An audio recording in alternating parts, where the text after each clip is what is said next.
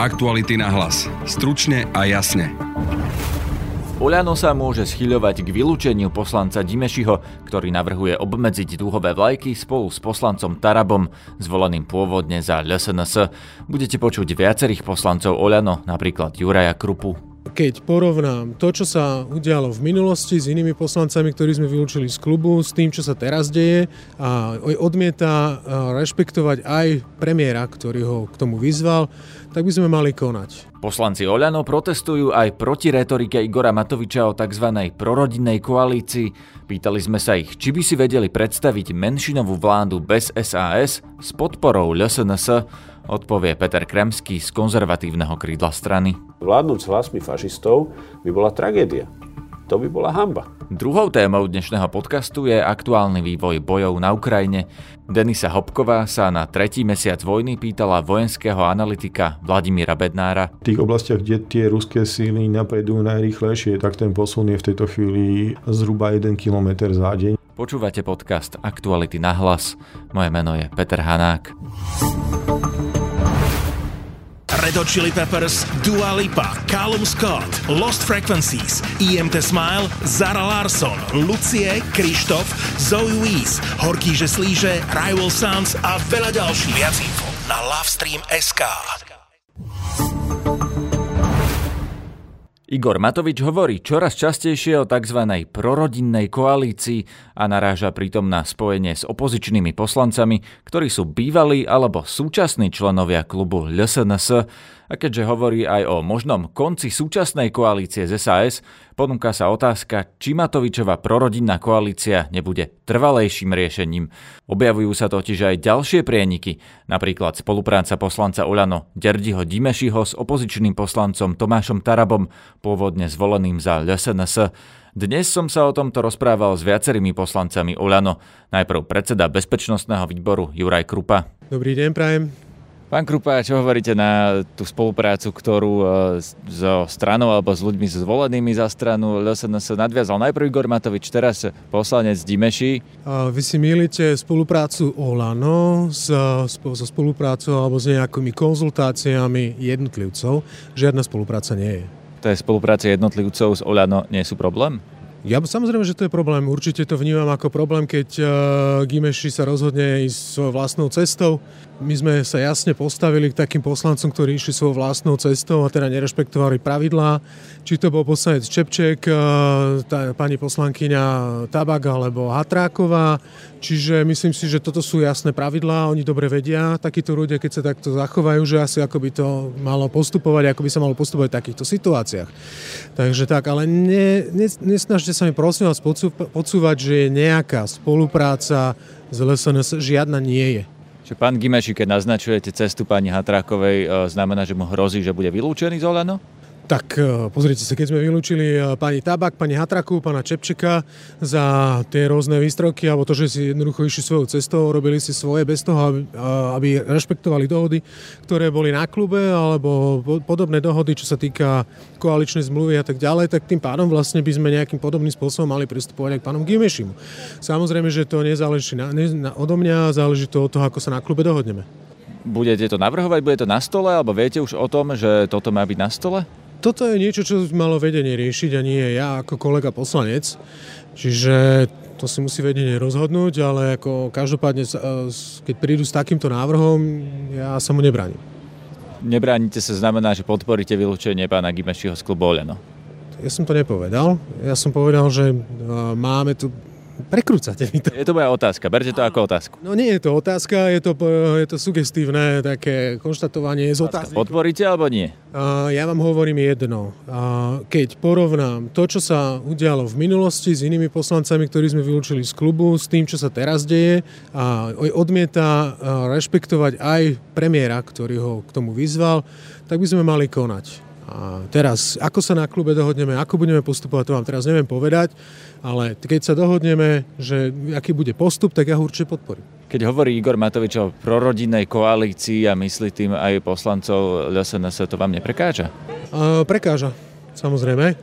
A teraz sme tu mali dlhé mesiace ťažkých e, bojov s e, fašistami, či už sa bavíme o bilaterálnej zmluve so Spojenými štátmi americkými, alebo o Ukrajine, alebo roky uh, trvajúcich sporov a problémov práve v pandémii a s opatreniami, tak je to absolútne neakceptovateľné. Čiže môže vzniknúť nejaká ad hoc, uh, jak by som povedal, podpora od týchto poslancov, že sa im páči návrh nejaký prorodinný, nech sa páči, môžu za ňo zahlasovať. To, je, to sú veci, ktoré v parlamente jednoducho sa dejú a sú. Ale aby z toho bola nejaká štrukturovaná spolupráca alebo nejaká koalícia, tak to jednoducho nebude. Takže takéto niečo sa nestane. Uh, Igor Matovič má tú tendenciu využívať rôzne také okrášlené slova a výrazy, ktorými pou, proste vykresluje niektoré veci, ktoré sa dejú takým tým marketingovým spôsobom a ja si nemyslím, že to je správne alebo že to boli správne zvolené slova. Žiadna takáto koalícia nebude a hotovo. Na linke mám v tejto chvíli už aj poslanca Derdiho Dimešiho. Dobrý deň. Dobrý deň. Vy máte informáciu o tom, že by vás chceli vylúčiť z poslaneckého klubu? Takú informáciu nemám. Ja sa sám nikam nechystám ani nikam neodchádzam, ale je pravdou, že takýto návrh môže dať ktorýkoľvek poslanec a bude o tom rozhodovať poslanecký klub ako celok. Jeden z vašich kolegov, pán Krupa, hovorí, že e, tak ako v prípade pani Hatrákovej alebo pani Tabak, ľudia, ktorí nerešpektovali e, pravidlá a ktorí e, napríklad vo vašom prípade, že ste nerešpektovali ani výzvu premiéra, že nevidí dôvod, prečo by postup voči vám mal byť iný ako voči napríklad pani Hatrákovej. Čo si o tom myslíte? Neurobil som nič iné, než čo urobili poslanci strany SAS už viackrát a koaličná zmluva o tom, že poslanec nemôže si podať návrh s opozičným poslancom, také ustanovenie neobsahuje koaličná rada, čiže koaličná zmluva. Čiže v tomto, v tomto smere som koaličnú zmluvu porušiť nemohol, ale mňa len mrzí, že poslanci z toho liberálneho krídla nášho poslaneckého klubu sa pasujú do role kádrov číkov, rovnako ako to robili aj vo vzťahu k Romane Tabák alebo k Milanovi Kuriakovi.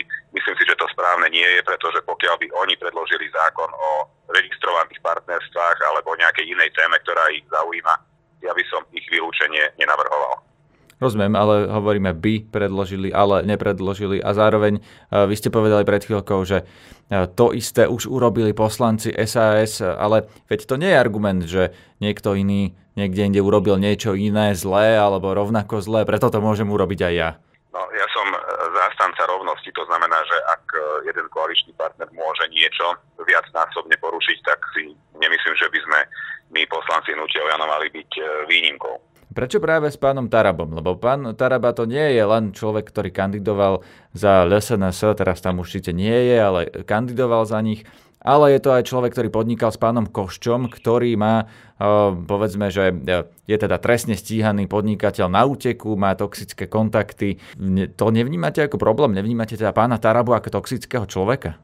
Ak niektorý koaličný poslanec bude predkladať eh, spoločný návrh zákona, napríklad s pánom Borgulom, je to tiež niečo toxické? Pokiaľ viem, pán Taraba nie je ani obvinený, ani obžalovaný, nemá, nemá žiaden zápis v registri trestov, takže skutočne nerozumiem tejto otázke. Šéf poslaneckého klubu Oľano Michal Šipoš nám odpovedal, že tak ako v minulosti, aj teraz budú situáciu najprv riešiť vnútri klubu, až potom verejne. Pokračuje poslanec Andrej Stančík, rovnako za Oľano. Dobrý deň. Čo hovoríte na tie množiace sa spolupráce uh, Oľano a LSNS? Už to nie je len Igor Matovič a hlasovanie a to, že zjavne vyhovel nejakým požiadavkám Martina Beluského. To potvrdili aj nejaké zdroje blízke ministerstvu financí, že nejaké ústupky zo strany ministra financí tam boli. Ale napríklad už aj poslanec Gimeši spolupracuje s pánom Tarabom, ktorý bol zvolený za SNS, spolu predkladajú zákon. Nie je toho zrazu nejako viac? Ja si myslím, že táto predstava koalície s fašistami je nereálna a nafúknutá, čo sa týka teraz iniciatívy pána Dimešiho. Tak to bolo bez vedomia klubu, bez vedomia predsedu klubu a myslím, že klub k tomu zaujme veľmi jasné stanovisko. Osobne si nemyslím, že niekto z klubu za to bude hlasovať.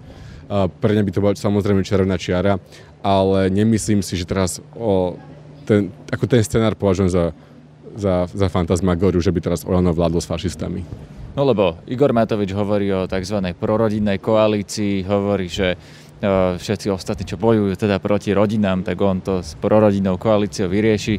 To, to, to už vyzerá, ako keby sa na tú koalíciu reálne pripravoval, keď už tak retoricky o tom hovorí. Uh, pozrite sa, uh, jedna vec je retorika, s ktorou ja nesúhlasím, druhá vec sú činy. A Olano vylúčilo aj hlas, aj republiku, aj SNS z volebnej spolupráce, zatiaľ čo iné strany napríklad republiku nevylúčili. Myslím, že ani hlas, ani sa tak nespravili.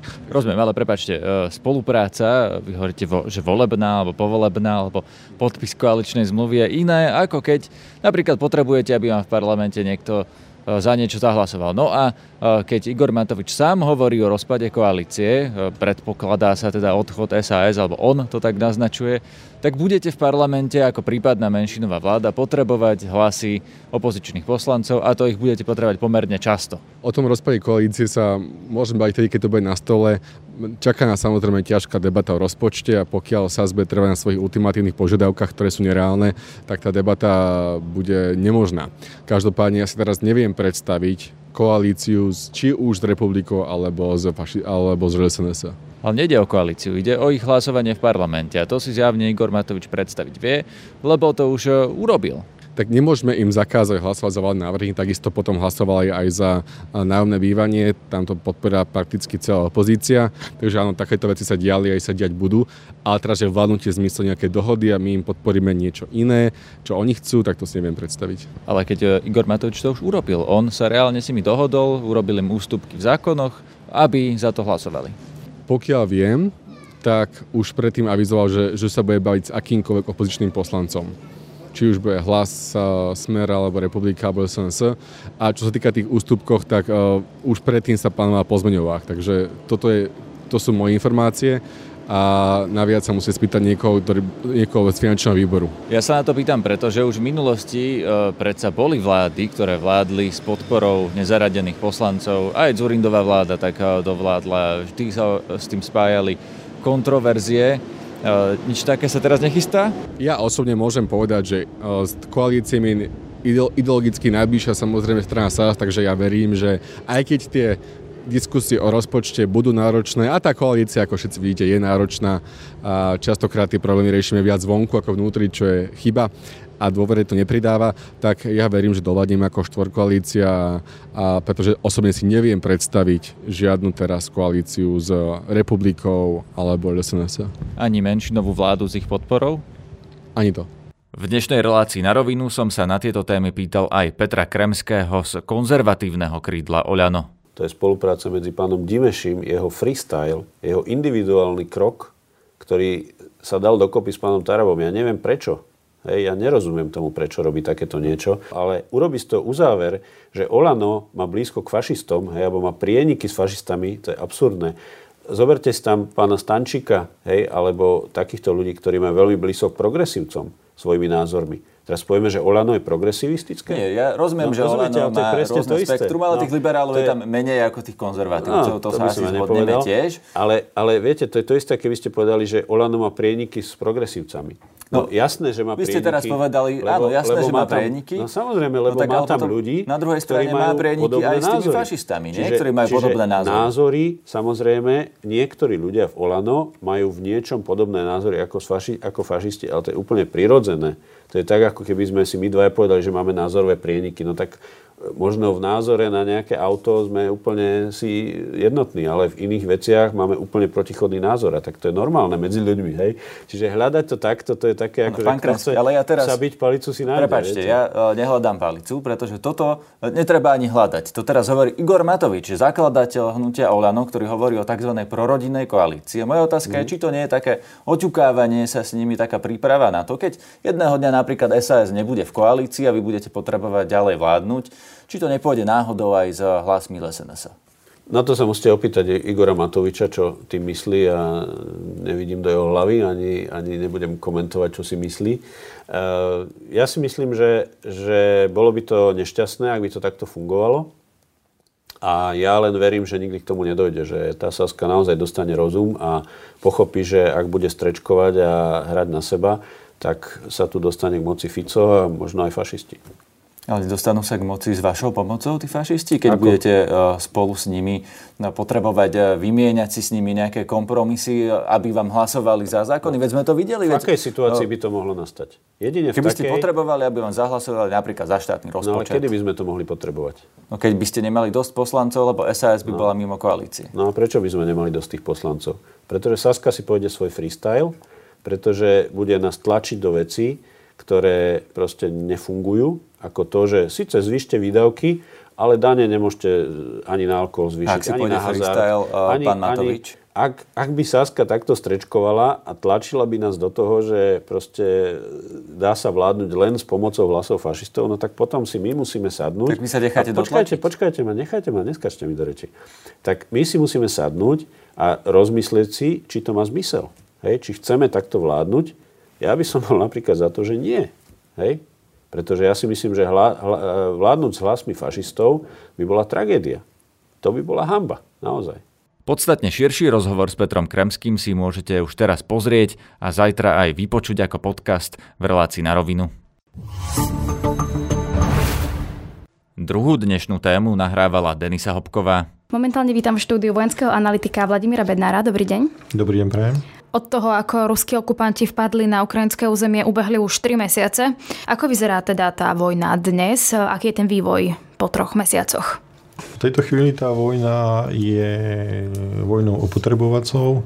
Ruské sily v podstate pravidelne získavajú nepodstatné územné zisky. V niektorých dňoch tieto zisky sú síce kompenzované úspechmi ukrajinských síl v iných oblastiach, konkrétne v tejto chvíli najväčšie úspechy Ukrajinci žnú v Chersonskej oblasti.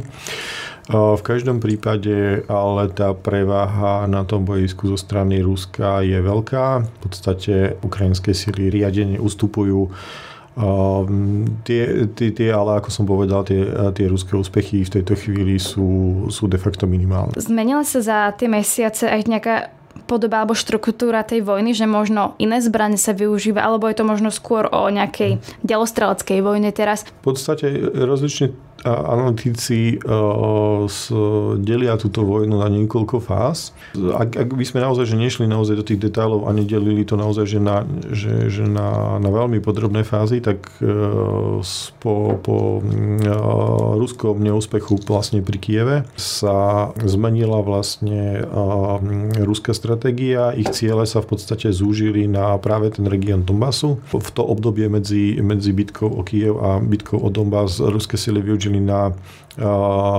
preskúpenie svojich síl. Skonsolidovali svoje síly, sústredili ich na výrazne menšom území. Zároveň tá pôvodná operácia pri Kieve bola postavená v podstate na tom, že sa im podarí rýchle vstúpiť na ukrajinské územie, rýchlo ovládnuť veľké administratívne centra a tým sa vlastne zrúti ukrajinský odpor. Teraz tá, tá ruská taktika v tomto konkrétnom prípade, mohli by sme ju nazvať, že taktika hrubej, hrubej síly, v podstate najjednoduchšie sa to dá popísať nasledujúcim spôsobom a respektíve veľmi pekne to popísal povedali um, samotní ukrajinskí vojaci v jednom rozhovore, že to prebieha vlastne takýmto nejakým spôsobom, že, že ruské síly uh, vykonávajú vlastne masívnu delostrelskú prípravu, ktorá trvá niekoľko hodín. Potom sa vyrojí ruská pechota, postupí radovo o, o niekoľko stovák metrov. Um, s, s, je nasledovaná vlastne obrnenými technikami. Ukrajinské síly uh, buď ten útok odrazia, a, a Rusi sa vracia do pôvodných pozícií a to sa opakuje niekoľkokrát. Máme prípady obcí, u ktorých sa bojuje vlastne o, o malé obce s, tisíc, s počtom obyvateľov tisíc sa už bojuje mesiac. Ak, ak tá ruská strana je úspešná a to sa naozaj, že v niektorých oblastiach deje, tak jednoducho sa proste posunú niekoľko sto metrov a to sa opakuje ďalší deň a, a tak ďalej a tak ďalej.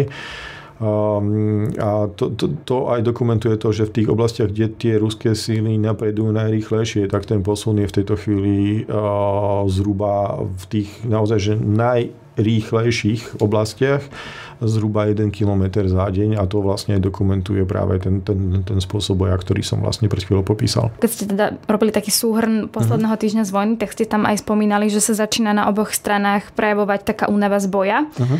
Že už nie sú vlastne tie síly doplňané s takou intenzitou ako na začiatku bitky, tak ste to napísali. No čiže mňa zaujíma, že v akom stave je teda tá ruská ukrajinská armáda a ako sa možno teda prejavuje tá únava. To tvrdenie vychádzalo vlastne z analýz štruktúry strát, respektíve časového priebehu strát. Vychádzalo z toho, že na začiatku tejto ofenzívy v podstate obidve strany hlásili relatívne veľké straty. A teda samozrejme ani ukrajinská strana nezverejňuje svoje straty a ruská strana nezverejňuje svoje. To znamená, hovoríme o tom, že ukrajinská strana si nárokuje straty na ruskej strane a naopak. Potom sú to nejaké nezávislé verifikácie, ktoré to potvrdzujú, respektíve vyvracajú. A tá intenzita bojovej činnosti bola vlastne v tom období na začiatku tohto boja približne dvojnásobná a na základe toho som teda usúdil, že obidve tie strany v podstate v tejto chvíli ako keby nedokážu um, uh, nahradzovať tie straty takým spôsobom, preto sa aj znižuje intenzita vlastne bojovej činnosti a aj strát. Uh, z hodov okolností, ale v posledných 48 hodinách zaznávame práve uh, opačný trend. A dokonca za včerajší deň práve tie straty, ktoré si nárokuje ukrajinská strana, dosiahli práve tie hodnoty, ktoré boli v prvých dňoch bojov o Donbass. To znamená už pred viac ako mesiacom, mesiacom a pol, ak to dobre počítam. Ono to je aj časovo premenlivé. Tam, prečo to nastalo de facto môže byť, tá zmena vlastne v posledných 48 hodinách môže byť spôsobená ako keby dvomi aspektami.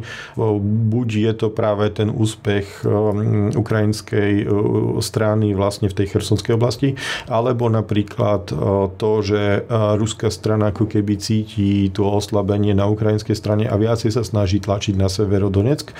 Nedá sa úplne celkom identifikovať, že, že ktorá z týchto téz je viacej pravdivá.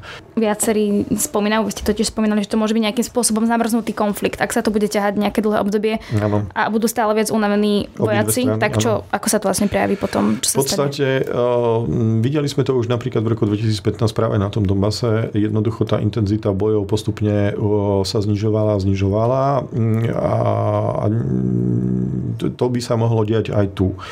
Um, to znižovanie práve tej intenzity bojov na tom Donbase mm, v tom 2015 súviselo práve z toho, že, že obidve strany toho konfliktu, separatistické regióny aj ukrajinská strana v podstate jednoducho spotrebovali svoje kapacity, až proste prišli na nejakú hranicu toho,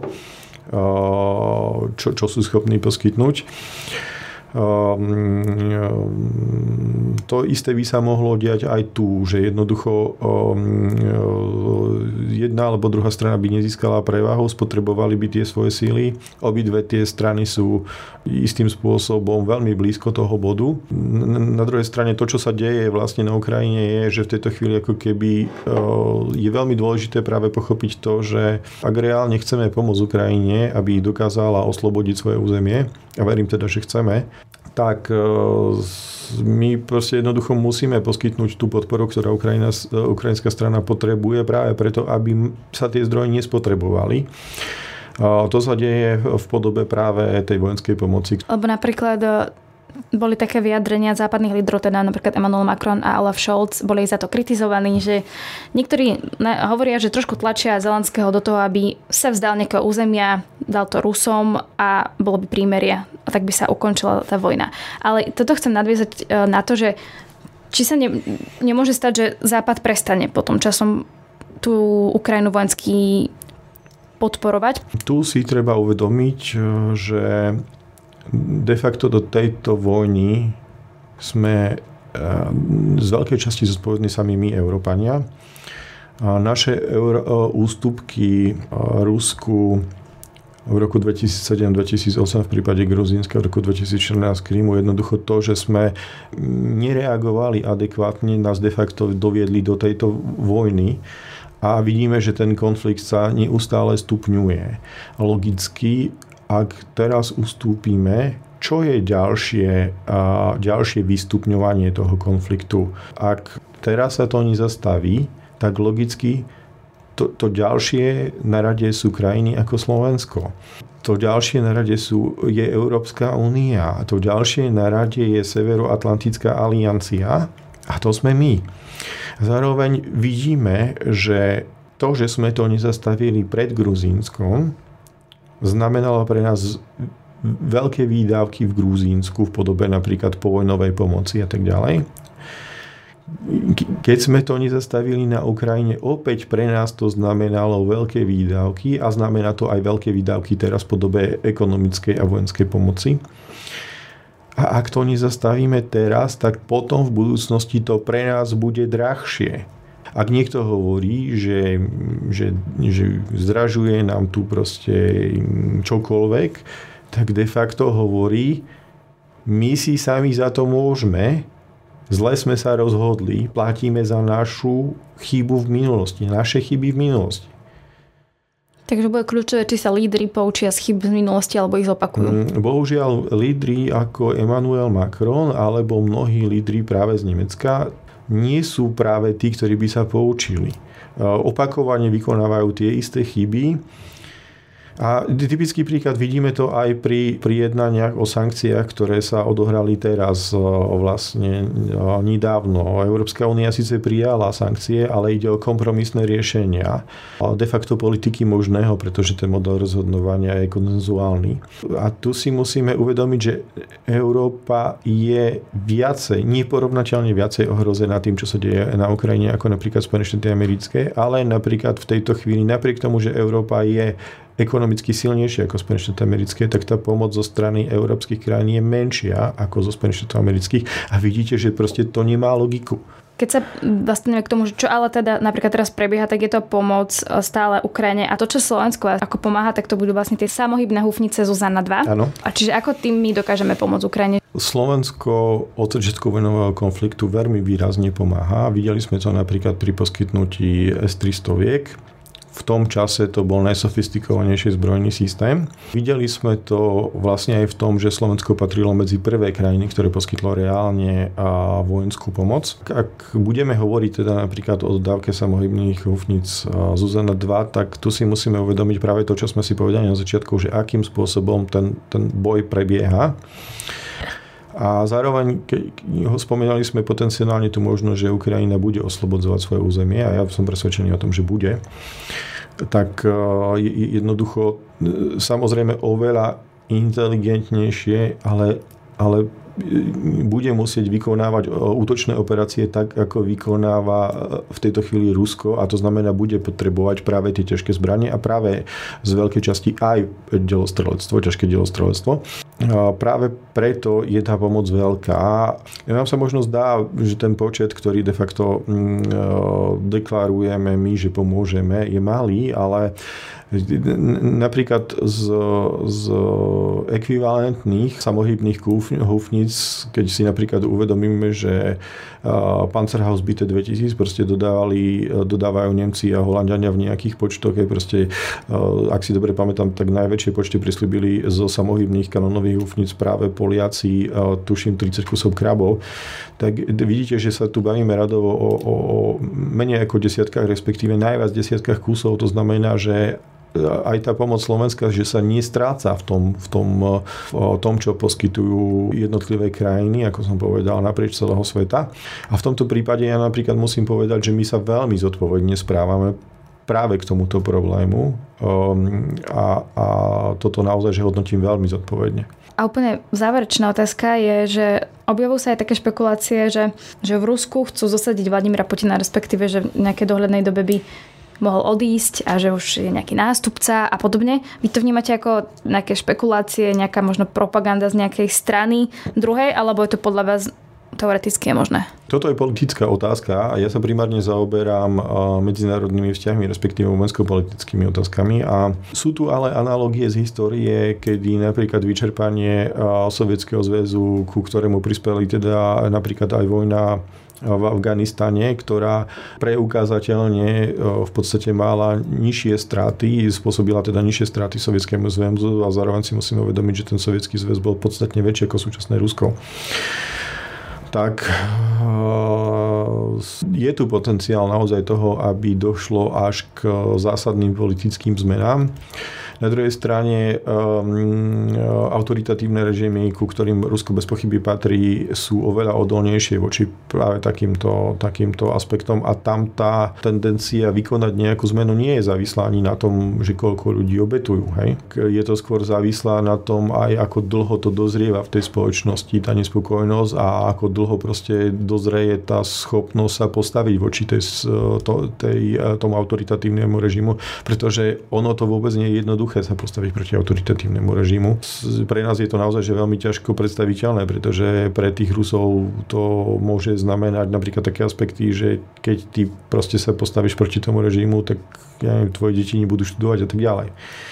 A tu si ale treba uvedomiť inú vec, že že napriek tomu, že teda hovorím o tom, že ten autoritatívny režim Ruska je pevný práve z povahy toho autoritatívneho režimu, tak si tak naopak si treba uvedomiť, že, že aká síla odhodlania je práve na tej ukrajinskej strane že, že napriek tomu, že ten uh, ruský systém je stabilný, tak to odhodlanie Ukrajincov je väčšie a práve preto ja som presvedčený o tom, že, že je to len otázka času, kedy Ukrajina oslobodí svoje územie. Uh-huh. Ďakujem pekne toľko vojenský analytik Vladimír Bednár. Pekný deň želám. To je na dnes všetko. Na výrobe tohto podcastu sa dnes podielali Denisa Hopková, Matej Príbelský a Adam Oleš. Zdraví vás Peter Hanák.